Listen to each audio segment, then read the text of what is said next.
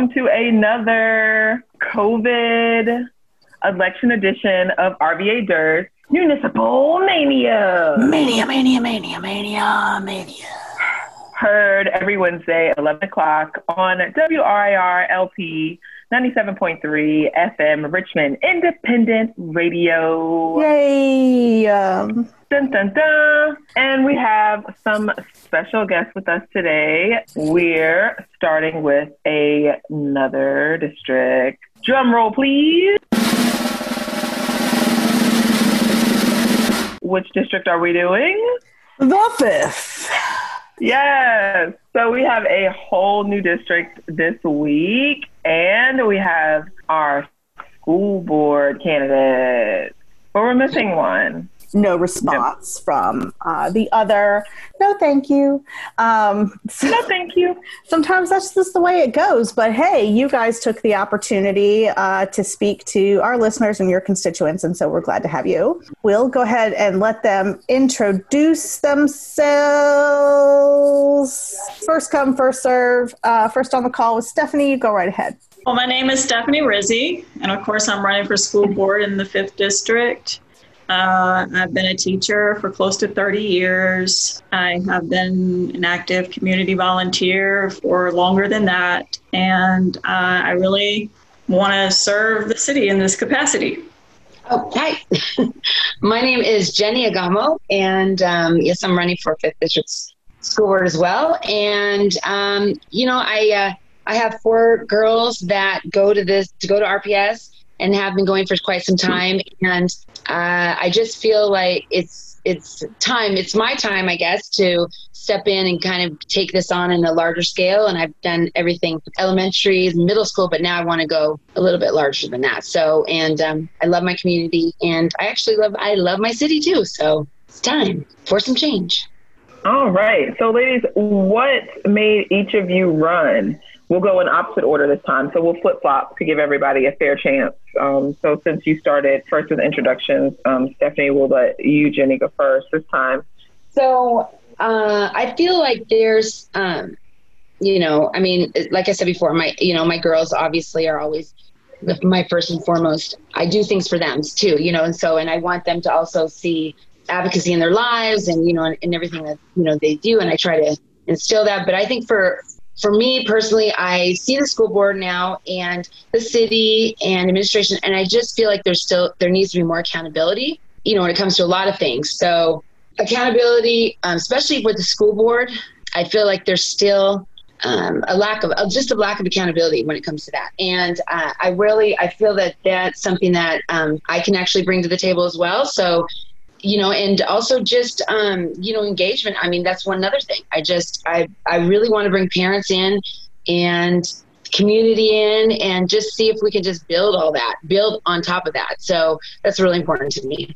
You know, as a adult survivor of a really tough childhood, school was always my refuge place. Um, and I'm also a product of public schools and a lifelong educator and an RPS parent. I have two sons who have matriculated through RPS. My youngest now is in 10th grade. And I know how vitally important um, well funded, high quality public education is to achieving the democratic ideals of our nation. And to be honest with you, my first grade teacher actually saved my life, and that is really no exaggeration. Uh, you know, I was poor, I didn't wear the nicest clothes, I was quiet and shy, and I would have been easy to miss. But, and her name was Mrs. Bell. She noticed me and recognized my gifts. And sometimes she even risked her job to help my mom after school, which she wasn't supposed to do, to educate me in a way that encouraged my advanced development. So, you know, later in life when my gifts were ignored or they weren't recognized in other ways, I remembered how much she invested in. me. And it made me persist. It literally took me all the way through graduate school, just remembering that Miss Bell believed in me. And on top of it, she was a tall, majestic, beautiful black woman, and her representation definitely mattered in my life. So honestly, I would I have no idea where I would be without the benefit of public education that you know delivered by teachers and really good support staff who truly cared about me as an individual. And school was a safe place for me, and that's something for which I'm forever grateful. And I think all kids ought to feel that way that you know school is a safe refuge. I really believe that schools should be hubs of care for our communities and should offer high quality education guidance and support that all children need to thrive. And that's why I'm running to make sure that that happens. This is a pretty challenging time to be running. Well, it's a challenging time to be a student and a parent and somebody on school board. And it's not going to get any less challenging, even though you guys, you know, whoever wins is going to come in uh, January 1. Um, this isn't ending. So, what are your plans for outreach and dealing with parents and these students? Because I guarantee you there's still going to be some bumps in the road by January. You know, you're right. These are challenging times. And I've done a lot of canvassing in um, neighborhoods in the fifth district, and I've been hearing a lot from parents. And even right now, there are still parents who don't know exactly how to log into the Chromebooks. Um, I dealt with a woman who has twin um, children. They're twins, and they are both autistic. And she's just like, how am I going to get the services I need, you know, for my kids? And so there are a lot of question marks out there. And I know RPS is really working to get people on the ground to like help our parents out and help our families out. But it's still a tough job. It's it's a it's a huge Herculean task right now. And even my son, you know, he's got his Chromebook. I think we know how to log in, but this is something you know you won't even know how it works until you try it. And you know, now that I'm teaching, I'm teaching virtual at VCU right now. Well, not virtual because yeah, I do face to face and one day of virtual. You know, it's it's it's kind of learn as you go. And so it is going to be really important to engage parents and stakeholders in this process, especially even in January. We don't have any guarantee that we're going to be fully face to face in January. You know, they're, they're monitoring the COVID numbers. And hopefully they do go down and will allow us at least some face to face, you know, in, in the building, you know, contact with teachers. But um, my plan is, you know, definitely to set up points of contact, you know, definitely make myself available if it's got to be Zoom and electronic, it can be that way. If it's socially distanced in a place where we could safely hold a meeting, that would be another way to reach out to parents. But, you know, I do know that our district has been a little while without, you know, regular contact with their school board member. And so, you know, whether it is like, because there are a number of community centers and places of worship that we could use around here to hold meetings and then just outreach. You know, I, I work with a list. I have a list of like people in the neighborhood who have kids, and I would definitely use that to reach out to parents and invite them to reach out to me. So yeah, it's going to have to be a team effort, and I am all for you know doing everything I can to facilitate communication between myself and my community. Um, yes, yeah, so um, you know, I kind of, of course, I, I you know, I feel the the same way in that way. Um, I so if we're in schools or we're not in school, I mean, if we're in schools, I would make sure that I'm in the schools. I would make sure that I'm always in the fifth district schools. And so it's virtual, you know, um, if it's virtual Zoom, I mean, I make sure I'm there at the the meetings as far as if they have the PTA meetings, which I really like to encourage.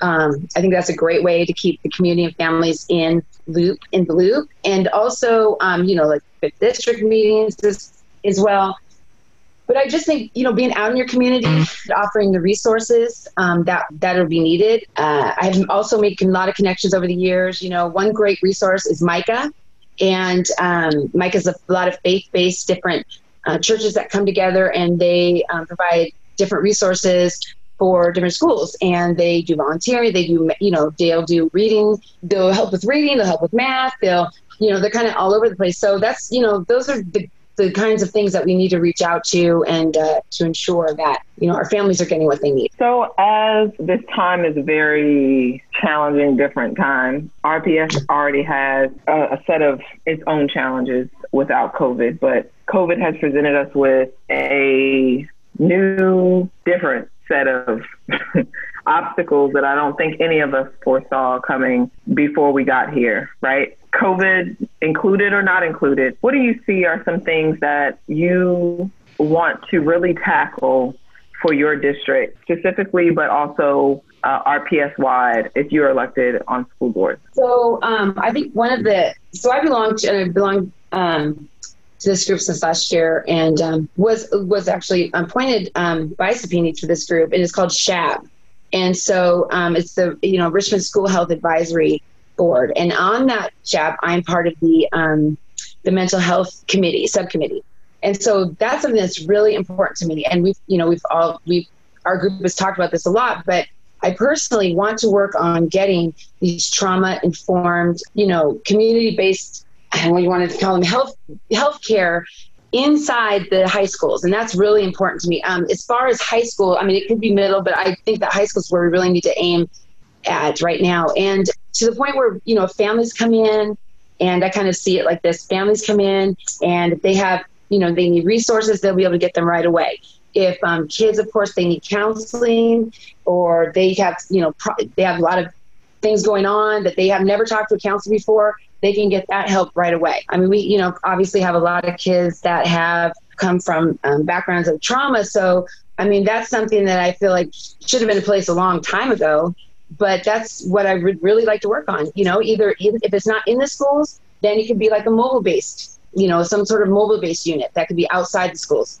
But definitely, um, it's something in that field. Yeah, to promote, you know, the mental health for high schoolers. Okay, so yeah, there's several things that I'd, I'd, want to work on as a school board member. One thing is centering students and parents.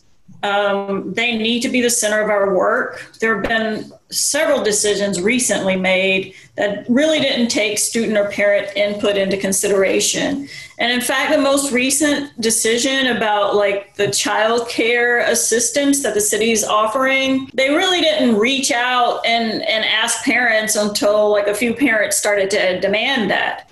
Um, and so a lot of times what they'll do is they'll make decisions, you know, I, I, mean, they, as in, you know, the school board and administration sometimes will make decisions and then just give informational sessions to parents. And I'd really like to see more of parent parental participation, stakeholder participation beforehand, before these decisions are made. You know, listen to parents find out what they want, what they need before a decision is made. So that is really one thing I really want to work on and help facilitate is involving parents and stakeholders. Um, even if they aren't parents, but they really care about our schools, involving them more in the decision making processes.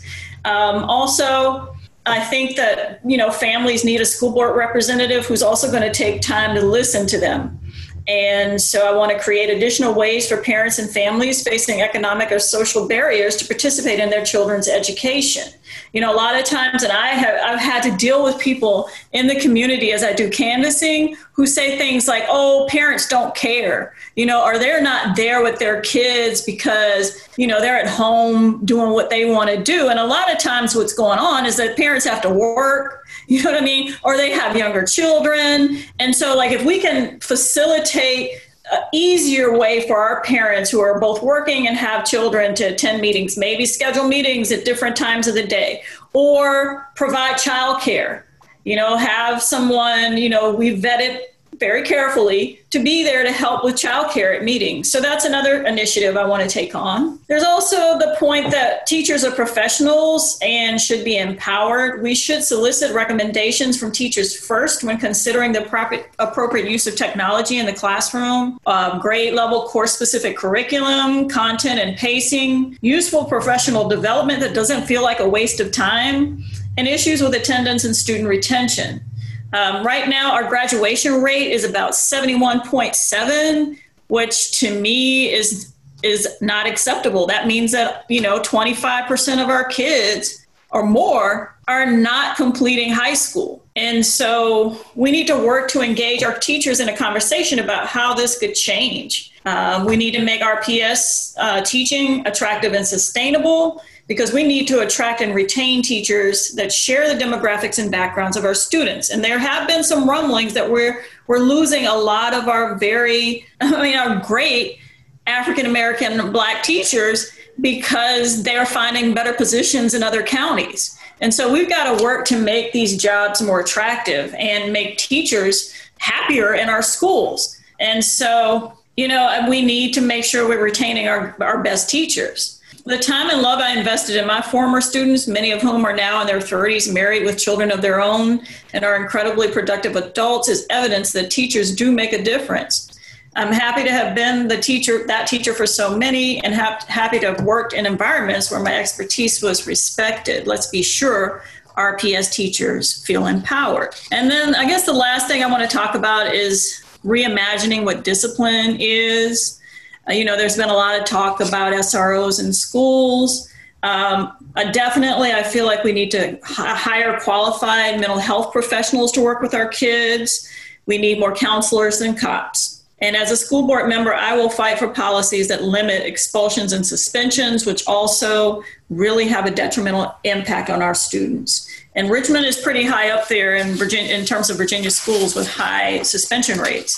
So that's another thing I really want to work on and you know make sure I give it all, you know, to changing that because it's a main source of our whole issue with the school to prison pipeline. We want to disrupt that. We do not want to play a role in it. So those are the initiatives I'd like to put forth. Being a school board member, having a relationship with your counterpart on council um, is key, and not all school board and council members have a relationship. What will you expect out of your council counterpart and what do you want them to go to bat for you for because you know you're kind of hamstrung on some things especially budget wise so what do you expect of, out of your partnership with uh, the fifth district council person whoever that may end up being so yeah it's definitely vital that as a school board member i'm able to work with our city council person because they do have certainly they have control more control over the budget and so, of course, that's that's the one thing I absolutely will need them to go to bat for us for. Our current city council person has expressed interest in looking at George Wythe High School and trying to get resources to help improve that facility and the um, you know basic services that we offer students there.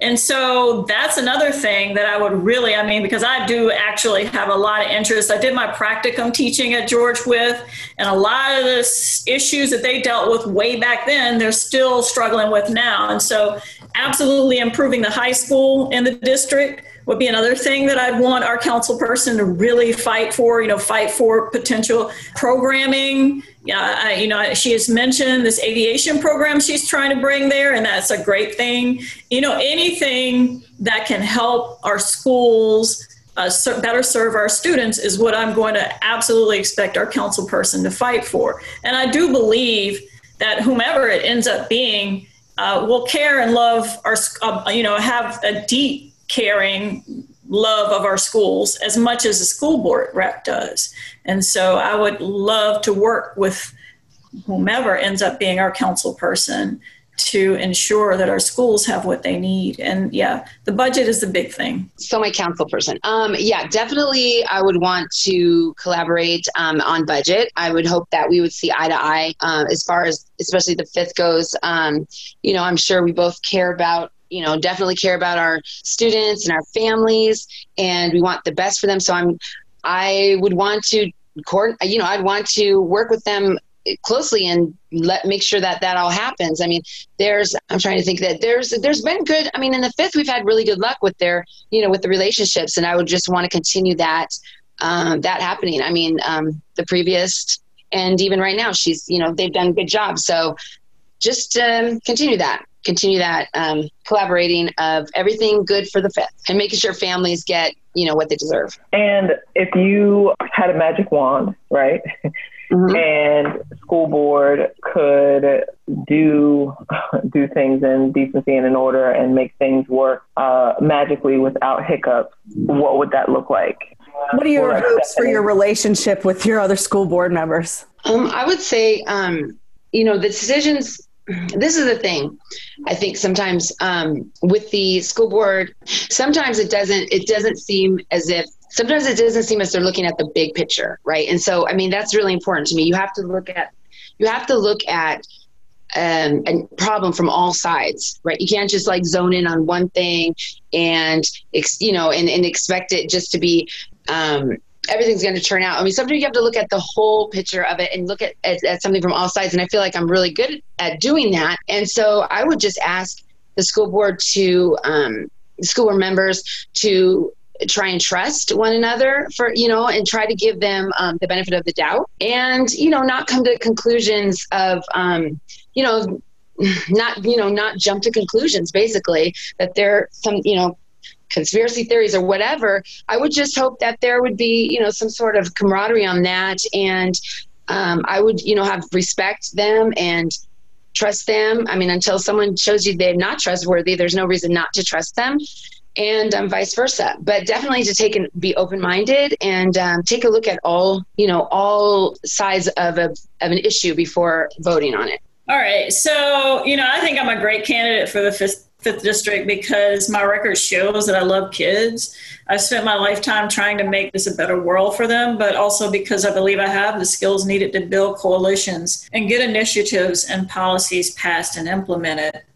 Um, I have a varied experience in all levels of education, and I have a long record of service to my community. And a lot of it involved, you know, having to manage conflict and to learn to work with people with whom I may not always see things eye to eye, but you know, have a common goal, which you know we all want what's best for Richmond Public Schools. And so I really do believe that I have the skills to talk to people who don't agree with me or who do and work out uh, ways that we can work together to have what's best for the city children you know all of our children in the city of richmond have those initiatives passed and ask real questions hold our leadership accountable but at the same time we need to be able to work together and to negotiate agreements that are going to keep our schools moving forward so that we aren't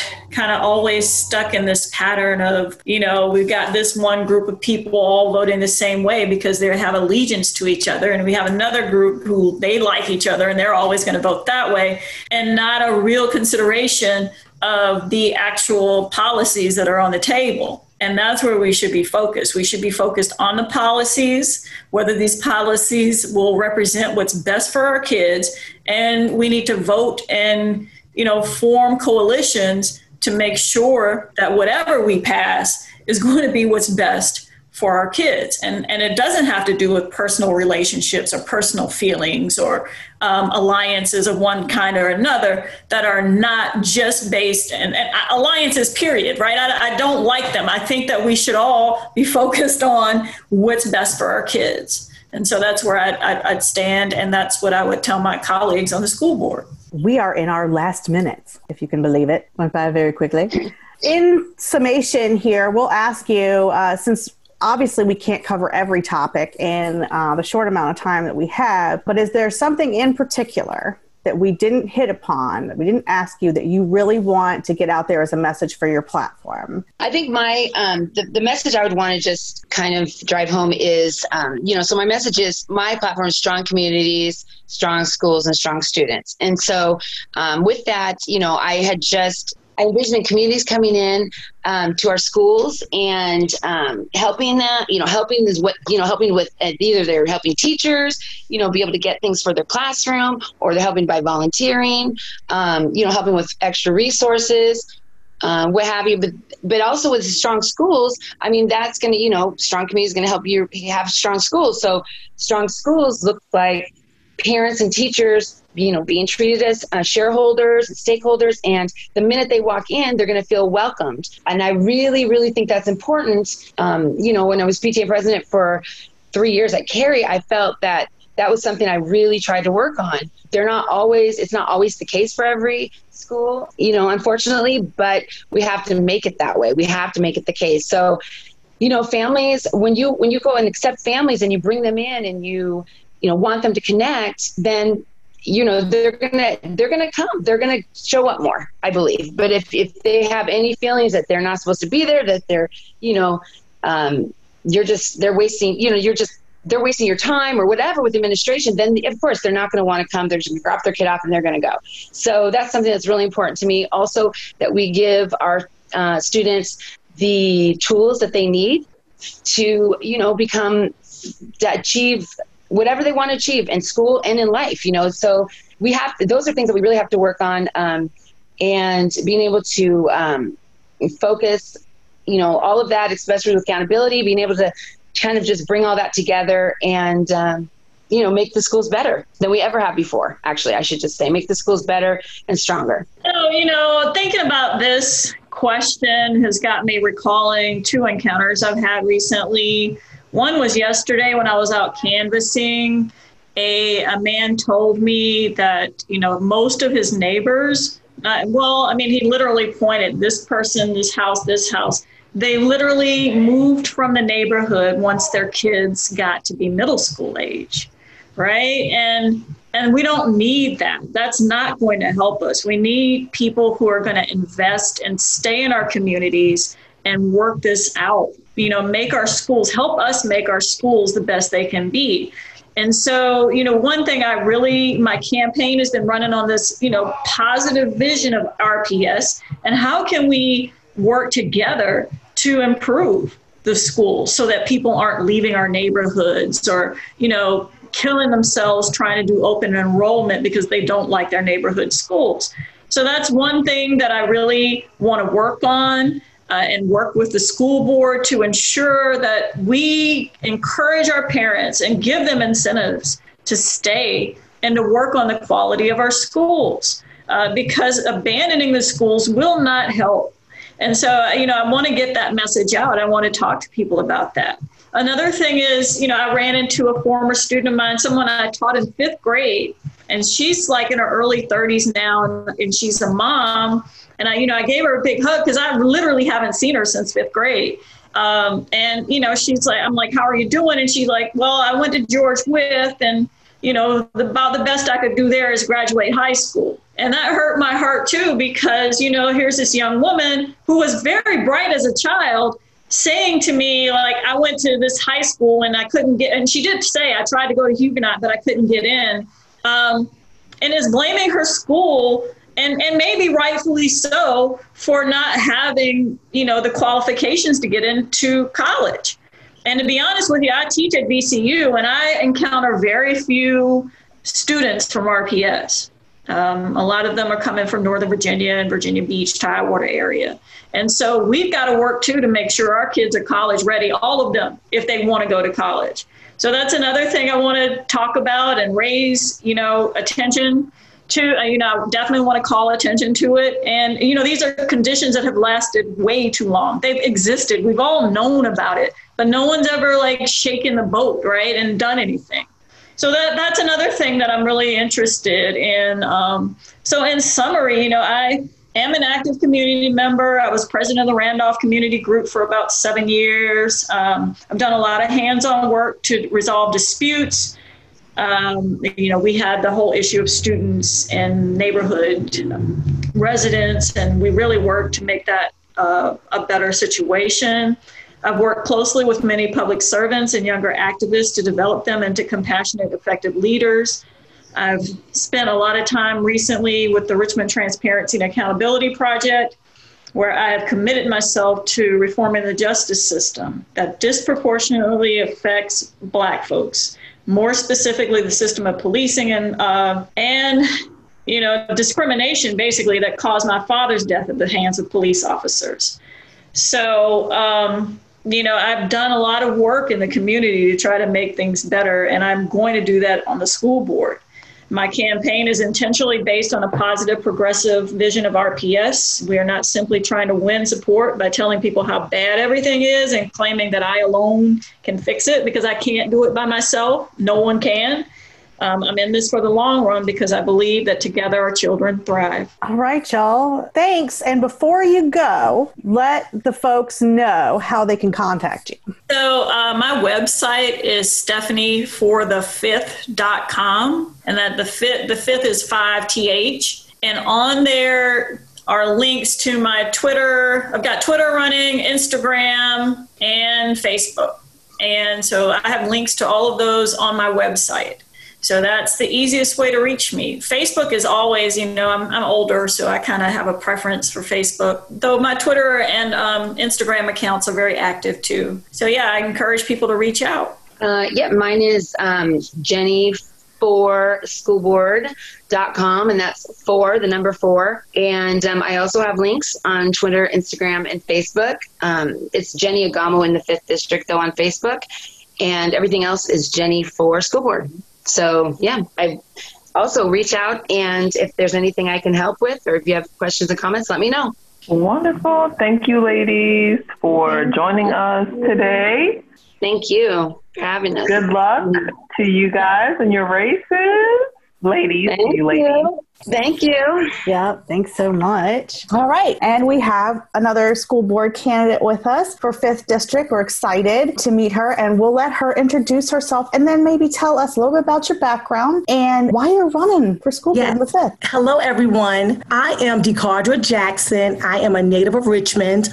I graduated from Richmond Public School, John Marshall High, Go Justices, and I've worked in RPS for over 15 years. I've been in education collectively for 22 years, again, 15 of those years with Richmond, as well as neighboring school divisions in higher ed. I led a Vista Science Education program at George Mason University, and I also teach as an adjunct professor at University of Richmond. But I am 100% vested in the improvement of RPS. Like I said, I'm a graduate of Richmond. What I can add, I know, which is a little different maybe for some of the other candidates, is because I've worked in Richmond for so long, I truly know and understand some of the issues, some of the challenges and opportunities that exist there. And I'm 100% committed to making sure that change takes place. I work well with others, so I can work collaboratively with the other school board members to make sure we resolve these issues. Um, I'm passionate about education, and that's why I'm running. Let's expand a little bit about working collaboratively with other school board members. In the past, it's not always been that way. What will you do to make sure that that happens, that everybody works cohesively as a team? Absolutely. Um, as I said, I've led on different roles with Richmond City, and during that time, during my tenure as in a director's role, I had to present at a lot of school board meetings, and I did see some of the tensions that existed. And I know I committed to, if I'm on the board, I would definitely commit to working collaboratively. And the I, the way I can do that is because because even now as a candidate, I've already reached out to some of the other candidates that's running, as well as school board members, to hear their input, their views, and seeing what do they feel like are main issues for schools um, that exist right now. So what I have done just in doing that, even like I said, reaching out to different members is helpful. Working across district lines, I think is very important, and hearing all voices. When I say my slogan is put children first, I'm not just saying that. I believe if we all go with that mindset and we put children first, it doesn't matter what district you're representing. We're representing RP as a, as a whole, and our goal is to see the entire division grow. And also, as a school board member, you have to work collaboratively with your counterpart at city council. Since you guys don't have, you know, much control over the budget or anything, what would you push your counterpart in council for, budget wise, and you know, what does the school district need? And what I can say, what I've noticed about this new administration and the, and the council, they have been working more cohesively now than ever. I've noticed in the past that's a plus. I've already reached out to the current council person just so I can see some issues, some things that she's noticed since she's been here, and how I might can add if I'm selected, how I can support that in the school vein, and also things that I also see some issues that you know maybe have things have been ignored or maybe pushed to the side for budget reasons. So um, definitely, I would definitely say schools, the repair, some of the needs are high priority. Definitely like some of the HVAC systems, the heating and cooling systems, high priority. And now that right now the school's virtually, this is a great time to kind of go in and do some of those major repairs that's needed.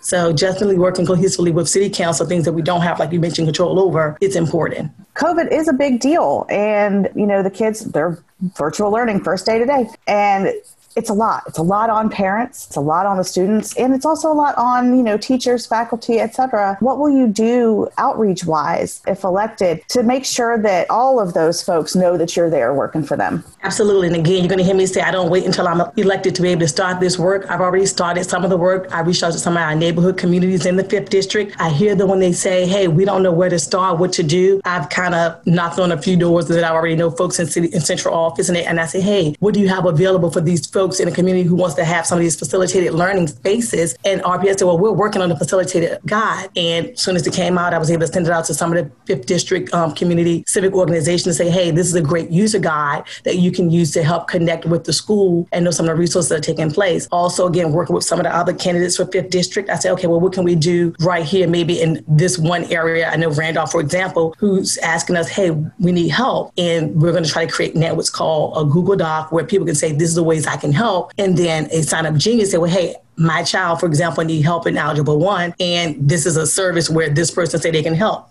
whether it's virtually or maybe they come to a common place like a park underneath, say, you know, safety first, but kind of putting those things together. So not just waiting until I'm elected.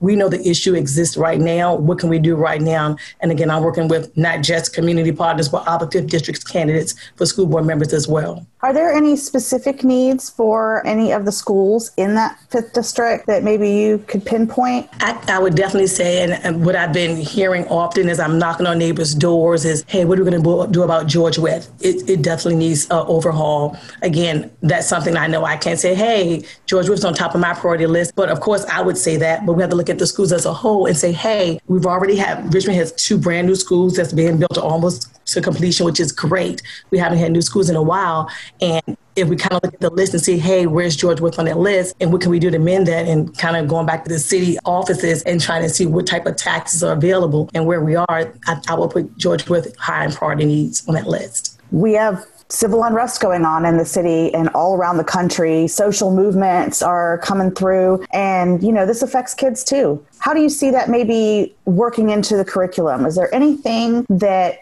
maybe Richmond Public Schools is missing out on in teaching kids about civil justice movements?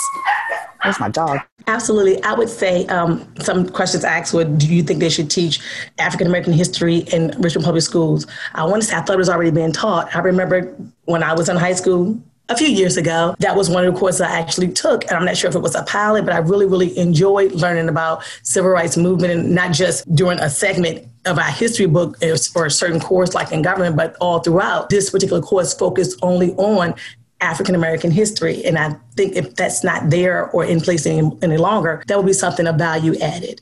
And again, not just a segment or a section, but a true course where time is being dedicated to teach about the civil rights and things of that nature. This is almost a wrap, actually. But before we close out, is there anything that we haven't touched on, anything on your platform that you'd really like to get out there? And also, how can voters reach you? Absolutely. So, um, the one thing I definitely want to stress again that I am passionate about education. I've been in education for 22 years. I started off in Richmond Public School as a substitute teacher while I was in college. From that, I became a physical science and earth science teacher. I later on became a testing coordinator in neighbor division, moved away to become a science director at the university, came back as assistant principal and worked up my way as a director. I received a doctorate in education from VCU. I want students to know just like I was able to work in, through some barriers and overcome some things, they can do the same thing if they set their mind to it. I received a lot of support. I didn't do it on my own. So if we support students and children in their learning, they'll be able to reach their highest potential. I'm a true believer in that. Um, I, I, come from extreme means, you know, I come from things where I had my whole family, my not just my nuclear family, but my extended family also helping support me, and they continue to support me. So you'll see us knocking on doors, not just just or two, a lot of us. And it's my family, my friends, my sorority sisters. That's my um, base to kind of help spread the word about my message. And if you want to reach me, you can definitely check out my website. I have more detail about my platform and different things, ways, ways you can volunteer. And my website is www.jackson5, the number five, for rps.com. So um, I look forward to hearing from you all. Thank you again for your time and this opportunity to um, do this interview. Thank you so much for joining me today. Really excited to have you on, and good luck in your race. Thank you.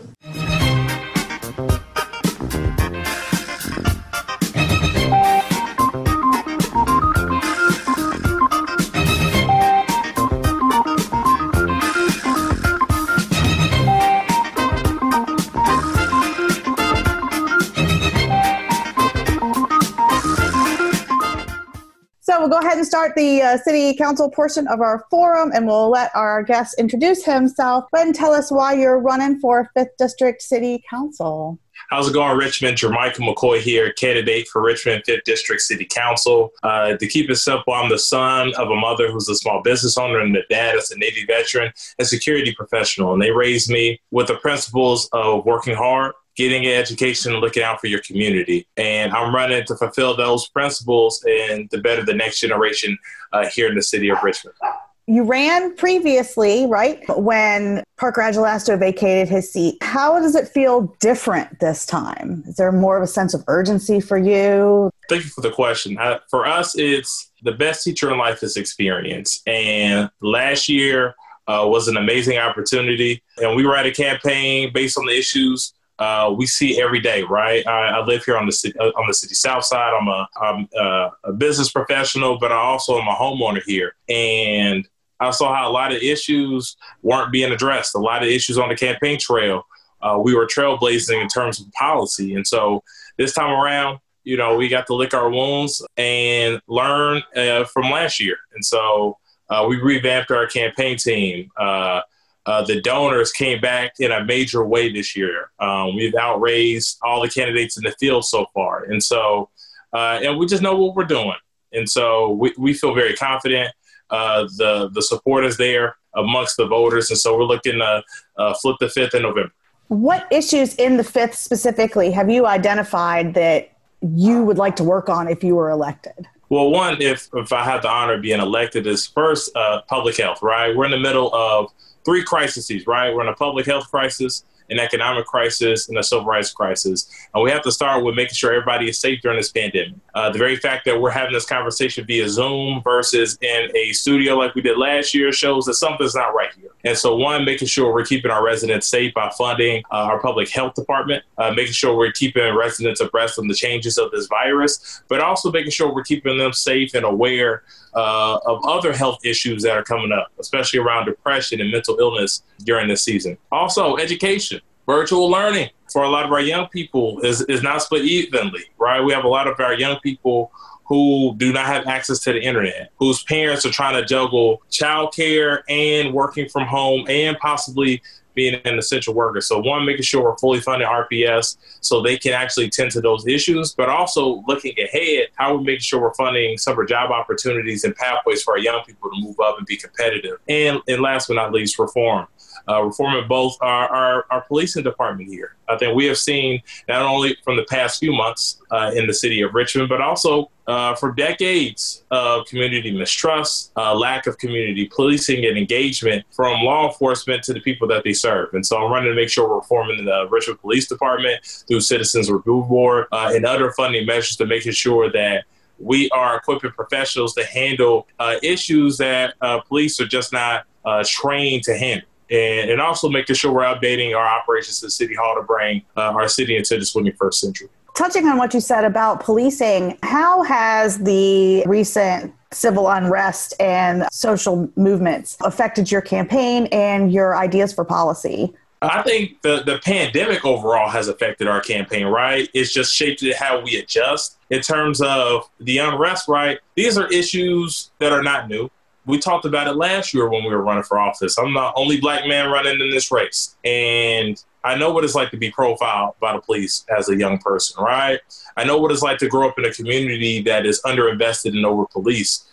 These issues aren't new, but the solutions and tactics in which we address them uh, are have to be innovative. And that starts with getting a citizens review board, investing in mental health services for our residents so police don't respond with armed force for someone having a mental health episode. And so the unrest is is just a culmination. You know, people facing economic insecurity. Uh, we have pockets not only in this district but across the city of high unemployment in the double digits. This this pandemic has only exposed that. Uh, issues going with law enforcement were here way before this pandemic. This pandemic just exposed that on another level, right? And then the inequalities in terms of access to internet access, the digital divide existed before the pandemic. The pandemic just exposed all that. So how do we make sure we're addressing that collectively on city council? And that is why we're running. When you're on city council, it's not just all about fifth district, right? Got to include the whole city too. What are your plans what kind of initiatives might you push forward to maybe gain some revenue for us here uh, in the city? No, I think in terms of how we approach uh, our budget is going to be essential, especially uh, for the next council. And, and on council, I want to do that in an innovative way, right? Uh, addressing not only how we spend our money more efficiently, but how we bring in revenues. And so part of that is uh, looking at uh, different ways that we can get uh, some of these dil- dilapidated and tax burden properties uh, tax delinquent properties onto the city's tax rolls. But also, how can we create pathways for, for Richmonders to get the in demand job training skills to actually be a part of that housing? Uh, also, uh, internet sales tax, right? Uh, the national at the state level, we have a lot more authority to get some more of those tax dollars in. So I think part of it is just how we assess how we're spending our money, but also try to be innovative ways in terms of how not only we do taxes in our city, but also uh, we get properties on the tax rolls that we can actually get revenues from. How do you think the city's response to the pandemic has been? And if you are elected, I mean, what do you foresee, you know, council, what's ahead for council in terms of the pandemic? Because I don't think, you know, this stuff isn't going to be over in January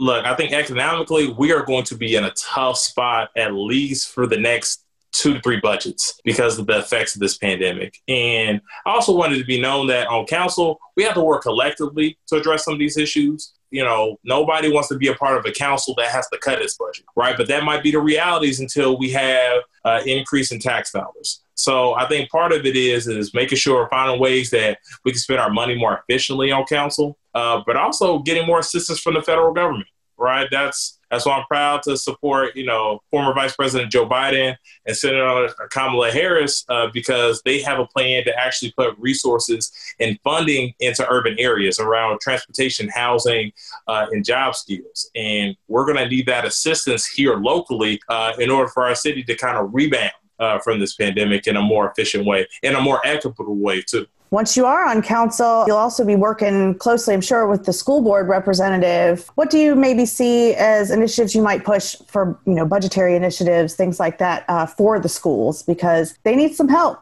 Oh, I mean, all schools do. I think you know, in the fifth district, we have a huge amount of RPS scattered across both sides uh, of the river, and so I think it's more important that as we approach uh, governance in the city that we do so in a cooperative manner, uh, having a more, I would say, a partnership between you know city council and the school board. So I think for me, when I'm on council, is bringing in our school board representative to give an update on what is going on to residents of the district, right, and why it is important to them. And also, I think it's a disconnect between uh, amongst voters as well, because so many will, you know, gladly talk to a candidate running for city council, but it's also important that they talk to their school board member, even if you do not have children in RPS. Our tax dollars still fund our school department, right? So how do we make sure uh, we're using those dollars more efficiently, and how do we make sure we're cooperating in a way that you know, bring some sense of unity in our city because these are tough times ahead of us, and we need leaders that are going to unite and build coalitions and not divide. Right now, I guess going on uh, is a council meeting that unfortunately I'm missing, um, but they're talking about banning guns from public spaces, permitted spaces. Uh, do you have an opinion on that? Look, I I think well the way we have to approach gun violence, I think well not even just gun violence, right? Oftentimes the the conversation around guns is tied to when and where people can have access to it. And I think we're also losing sight of the amount of gun violence happening in our city, right? I think the influx of illegal firearms, uh, also the access to, to firearms in our city as a whole, is plaguing us. But I do think it's also important to consider, too, is that people do have their rights to bear firearms. Now, does that mean everyone should have an AR 15? I'm not getting into that conversation. Uh, I do think whatever ordinance that we do enact as a city, it's also understanding that people actually do have rights, but also it's, you know, people use these assault rifles as forms of intimidation. Uh, we have seen in Wisconsin, in Kenosha, where bad actors show up to a protest and they antagonize the crowd, and next thing you know, people are dead, right? And so I think that has to be considered too in this heightened era is how do we make sure people can address their viewpoints, but also are safe uh, as well. All right, thank you. We're wrapping up. So before we go, is there anything that you'd like to get out there about your platform that we haven't discussed so far? And how can voters reach you? thank you all once again to RVA Derek for having me this evening. I think it's important that as we consider the future of our city, is how do we make sure that we have leaders that are taking the best interests of our everyday citizens, right? I'm running a campaign because I know what it's like to grow up in poverty, uh, on free and reduced lunch, going to schools that are underfunded. But I also know what it's like to have parents in a community that looked after me to make sure I had what I need to to to thrive and succeed. And and my story being a kid uh, who's a first generation college graduate, uh, graduate of Tennessee State Historically Black Institution, who has a master's from Georgetown degree, and puts that work forward here in the city of Richmond, and that informs my policy. Uh, as a former Urban League young professional president here in the city of Richmond, we donated ten thousand dollars in scholarships uh, to Richmond Public School students over the past two years. I, am running because I think it's important that we invest in our next generation because my story shows what young people can be when you invest in them. And so, uh, if if you are moved to get more engaged, uh, we want you to join and be a part of this campaign. And you can do that by going to my website, McCoy for RVA.com. That's M C C O Y F O R R V A.com. And also, early voting starts in less than two weeks. Uh, you can vote in person and you can request a mail in ballot as well. Uh, so we want people to just be safe. Uh, we encourage you all to vote early uh, and skip the line on election day if possible. Thank you for that. That's a really important reminder. Thank you so much. And thank you, Jermichael, for joining me today to talk about your platform and your campaign. And we wish you the best of luck in your race. Thank you so much. Thank you for having me.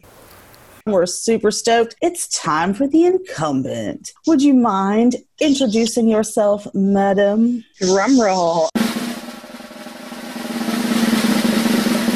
Hi, my name is Stephanie Lynch, and I am the proud and honored representative of our fifth district for City Council. Can you refresh our listeners' memories about how you got that position? So, last fall, uh, it was determined that we, in the fifth district, were going to have a special election because our current city council member at the time, Parker Agelasto, had moved out of the district, prompting what was a special election in which um, there was an eight person race at one point, eight people on the ballot. It was an exciting time. Uh, there was lots to talk about lots of issues. Um, primarily, I think Navy Hill at, at that time was, yeah. was the big issue, and it was in an off-cycle year. So now, of course, fortunately and, and honored to have taken that seat and have been representing the fifth since December. And it's been a wonderful, wonderful ride and a, a privilege these last nine months. And so I'm back on the ballot in November. It is COVID times, and yeah. y'all have been dealing with it. Oh yeah. Yeah. Oh yeah. Um, and I guess we're going to be continuing to deal with it uh, throughout all of this. How's it going for you doing uh, all your council stuff um, through? I guess what do you guys use for all your meetings? Uh, uh Microsoft Teams, which I don't okay. recommend to anyone, by the way. Not no. a, not not my not my preferred platform, but but it is what it is and we are managing with what we have. It has been, well, first and foremost, my background is actually in social work and, and public health and kind of statewide public health advocacy. So this is, so this has actually been for me, not only a, a challenge that I have been honored to rise to, but I think something that on the state level, I'm seeing it from both sides, right? So I actually work for a company that is our largest provider of long term care for severely developmentally disabled individuals. Um, we're one of the largest behavioral health providers in jails. So I've been having that kind of statewide perspective and doing some advocacy on the state level while also seeing the very, very real impact on the ground at the local level. And we have a fantastic Department of Health that has been very responsive to uh, to my district and to my requests regarding PPE distribution, regarding uh, setting up testing sites. We've got five senior uh, public housing complexes in the district and about 1,800 seniors all across the fifth. When the pandemic hit, I set up a volunteer network of about 65 volunteers. And we reached out to and called through the list of all the seniors in the district to identify needs and any concerns, community resources they may be disconnected with. And my volunteers are awesome.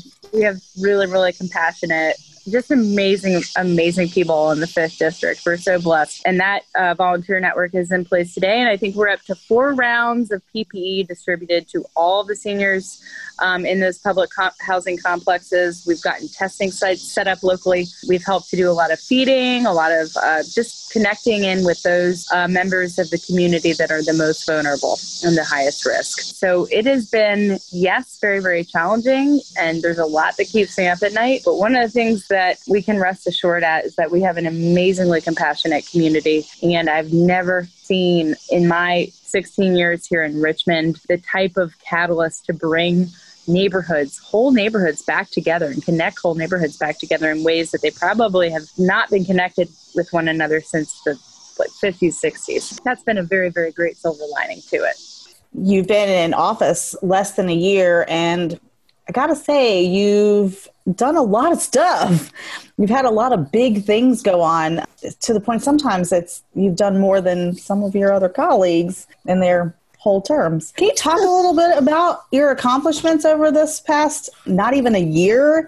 Yeah, sure. I think that one of the things that I was blessed to have is I think what's true is sometimes you get put on the right seat on the bus at the right time down the right road. And in this instance, I think I was blessed with that timing and with the, my, the background that I have. So I, it's a credit to everyone who has been in my life that's helped influence and shape and give me the experience to know how to lead and prepare me for this moment right now. And to the people of the fifth and to, to the people of, of our city writ large who have been incredible advocates and, and have been doing the work and just needed perhaps somebody on council to, to be a channel for their voice. To me, a lot of the, I think it's I'm up to 19 pieces of legislation now. A lot of these items were no brainers and were things that I was excited to tackle once I got on.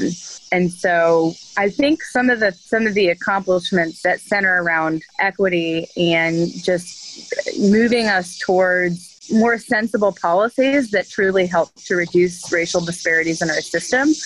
Um, that to me is the most exciting work because it's the low hanging fruit stuff, right? I mean, th- these are things that shouldn't we all want to naturally work towards affordable housing and wealth building and leveling the playing field in our criminal justice system, in our courtrooms this is these are the types of, of policies that we should all be working towards. Some may think they're controversial, right? But to me, it's no brainer kind of kind of issues. I don't I don't really have to, to think about it. And I have actually many people don't know this, but I mean, even starting out from one of the first resolutions that we put in uh, a, a press for was the Lee Bridge, was the renaming of the Robert E. Lee Bridge, and that was of course before the monuments and and all of that. Another piece of legislation was about eliminating cannabis testing for city employees because we were losing a disproportionate amount of African American males within DPW and all these great jobs that the city was offering to folks who were testing positive for cannabis. In a world where we had already decriminalized and, of course, have medicinal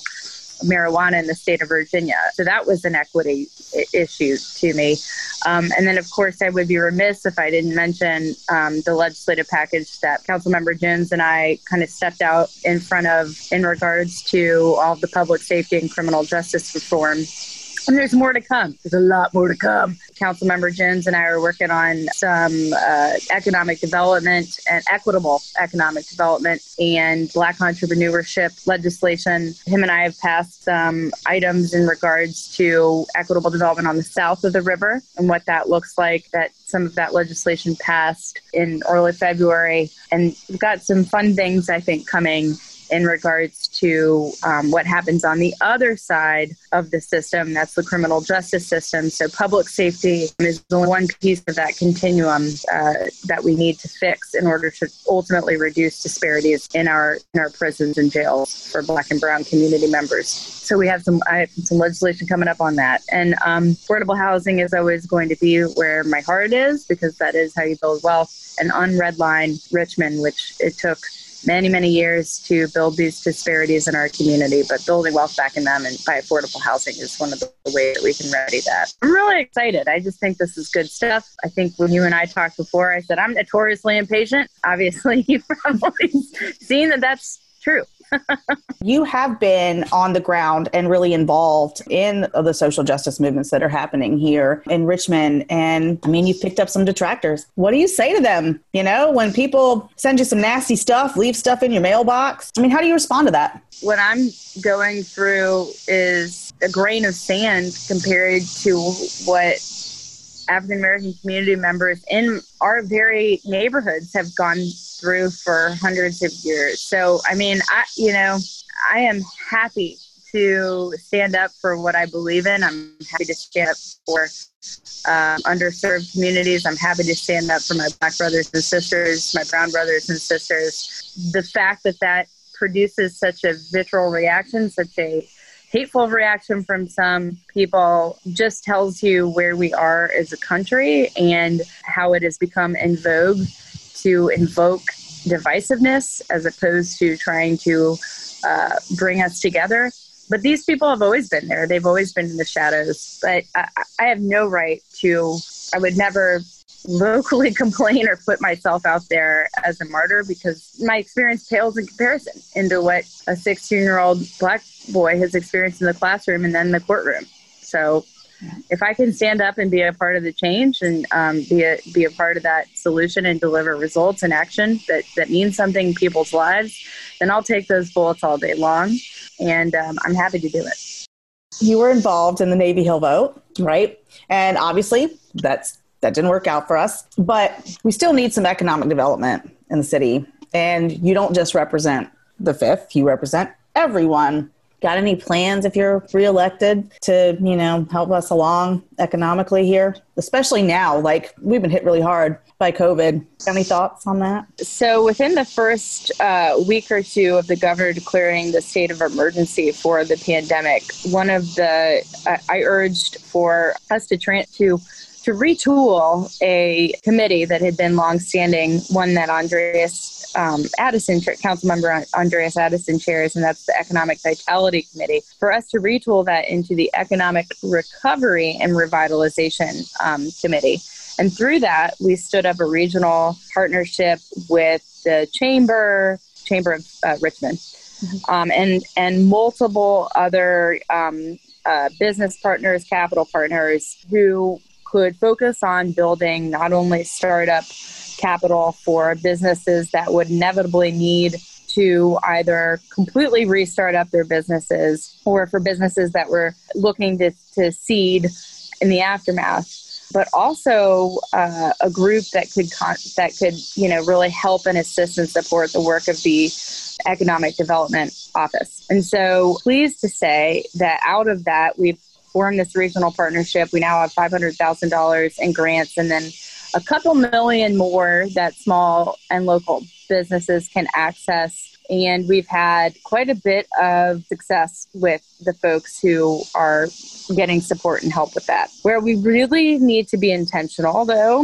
is about, in my mind, is about building a minority business enterprise. And um, uh, one such thing that Mike Jones and I are working on is we are planning, you know, to kind of layer these enterprise zones on top of certain areas in the city. Hull Street Corridor, for example. JD Corridor could be one. That's all part of the Southside Revitalization Plan that I mentioned that we passed in um, uh, earlier February. There are umpteen, I mean, just millions of options and plans and recommendations um, that uh, folks much smarter than myself have derived from the year's worth of work of um, kind of these urban planning groups. Look at the riverfront development plan, right?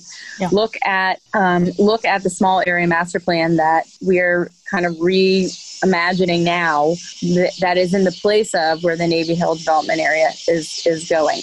Um, Richmond is in desperate need, desperate, desperate need of affordable housing. Um, and we are in desperate need of intentional, equitable growth by creating spaces for, and when I say spaces, I mean funding and opportunity for min- minority entrepreneurship.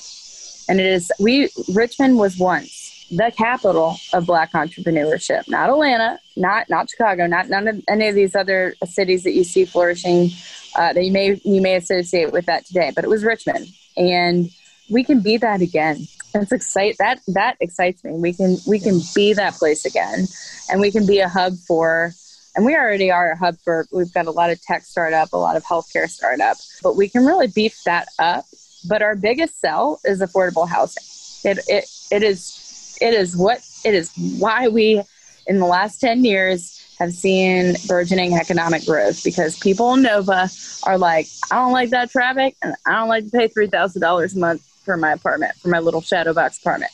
So the more affordable housing stock that we can create on all levels from 30% of the AMI, 0% uh, of the AMI really on, on to 80% of the AMI, the more that we can do that and the more that we can offer opportunities to other startup businesses that will then you know have folks with disposable income to go spend in their businesses the, the more that we can um, I, I think plan for a future where we become the type of mid-sized city that people want to flock to, which we already are. I mean, people already want to be here, right? Richmond is awesome, but, but we I want them to having, stay.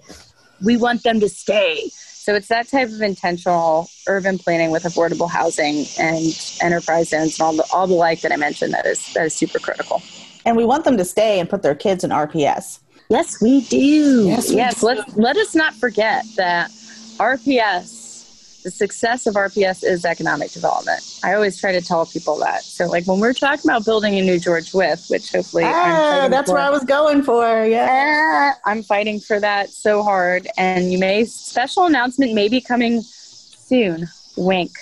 Oh, I hope Keep so. Fingers crossed. Keep your fingers crossed. My fingers are I, crossed because this is what all the school board candidates are talking about too. They all mention George Wythe. That's because it's probably visibly one of the most glaring examples of educational disparities across grade levels and school zones that RPS has. When you walk into George Wythe, it's an embarrassment to our public school system. George Wythe is uh, in desperate need of repair. The kids there, if you talk to any of the students, which I do every other day, and I'm I'm very close with our George Wythe administration. They're wonderful people. Hey Joe. Hey, hey, hey, Angela. Hey, Sherry. They they are working really, really hard to make sure that their kids have an equitable educational experience. But it's really hard for them to have pride in their school and in their education, and even want to come to school when we are physical manifestation of their education is saying we don't care look out for an announcement possibly at the end of the month because all right i will be your councilwoman over here has been really fighting so we'll we'll see if we we we have some good news to share at the end of the month here yeah because you know even though it's a, a, campaign time you know still got a lot of work to be done and oh it's uh, this is like yeah, that's right the first thing on a lot of folks' minds in the fifth district. So that's good to hear. I'm excited. I'll keep my, my eyes and ears open. Current events wise, y'all just had a vote today about some gun legislation. And uh, yeah, could you maybe explain to our listeners a little bit of what that was about and why you supported it? Sure. So, I mean, oftentimes in policymaking, the ordinances that we pass, they may not be perfect. We may have lots of questions about, well, when we operationalize this, are people going to be able to meet 100% compliance, right? So it's kind of like today's legislation was was about passing something that showed the spirit and intent of what Richmond as a policymaking body wanted to communicate. And I liken it to reducing the speed limits in neighborhoods or increasing the littering fine for certain areas because you want to reduce littering. As a policymaker, you want to say, we don't like littering. We don't like people speeding through our neighborhoods.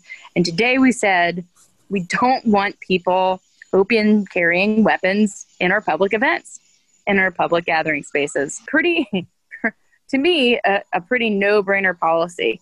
Um, but what you saw is folks getting caught on the minutia of what I mentioned earlier, which is how do you, you know, get bring folks into compliance. You know, lots of lots of questions about well, when do you post the signs? How do you? I mean, because you're supposed to post signs, letting people know that this is an event where you're not supposed to have guns. So we so we went down multiple different rabbit holes that you know I, I would say we're just kind of we were pulling at at hairs when we needed to focus on kind of the larger uh, statement that we were trying to make, which is it's not okay to to, to use to, to, to, to have firearms, which are just symbols of violence and, and, uh, and have caused irreparable harm in our communities. It's just not okay to have those in public events. And I think that's a pretty good statement and a pretty um, a, a, good spirit of intent for us as a policymaking body, as a city to, to have.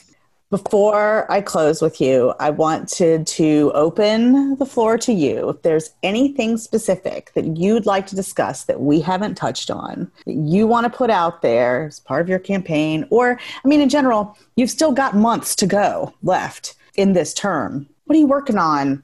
What's out there for you? At the end, wrap it up with how people can get in touch with you because that's really important for voters to be able to speak to you directly. 100%. And maybe that's where I should begin. I have dove head first into a multitude of different uh, different issues, and I want folks to know that in the fifth district, we are very, very fortunate to have a compassionate community that allows, that I think allows me as a city council person to focus on the things that I know are important to our most underserved communities, that are important to the social justice movement, that are important to, to fixing and healing our city across the board. But then also, we have so many neighborhood issues that strike us right at our backyards potholes, traffic calming measures, um, expanding our park spaces, making sure that our pedestrians and uh, folks that don't have access to personal vehicles and are, are are having to walk or use public transit or um, you know other modes of, of transportation that they have the means to do so in a safe way.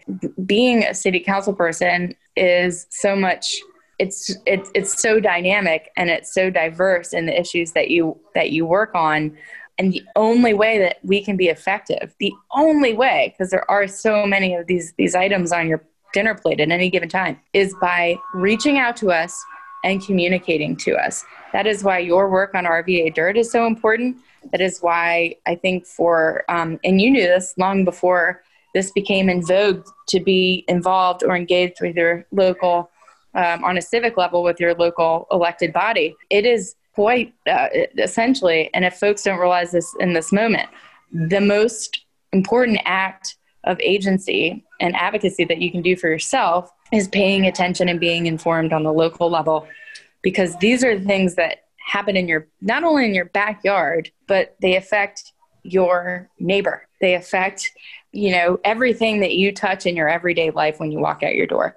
So my plea and i'm use, i'm doing a little bit of, of a selfish plug but my plea to, to you um, if you're listening to this show i'm probably you know getting at the wrong audience here because you no you're good but tell your friends if you're listening to the show then because uh, you're already informed if you're if you're listening um, to the lovely ladies of RVA Dirt. But you. tell your friends that it is so important to reach out to us and to let us be a channel for your voices and to keep all those things on our dinner plate and hold us accountable because it's easy. It, it it, it it is easy when you're juggling 18 million balls in one day to to make sure that you know we keep sight of all of those things that is what your local city officials should do and that's and you should expect nothing less of them so how you can get a hold of me and do that is email. So my city council email is stephanie.lynch at richmondgov.com.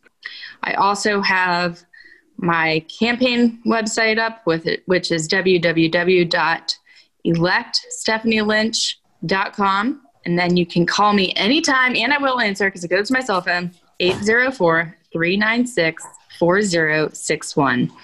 And I am absolutely um, honored and privileged to serve. I am very much looking forward to a full four year term. We had a lot going on in a very short amount of time, y'all, but just think about what we did. We did 18 pieces of legislation, the only city council person with a budget amendment, 300,000 and another 300,000 coming for COVID-19 and eviction relief. Think of what we can do in four years. I'm really excited about that. I'm really excited to keep serving the people of the fifth and the city. So please reach out. Can't do it without you.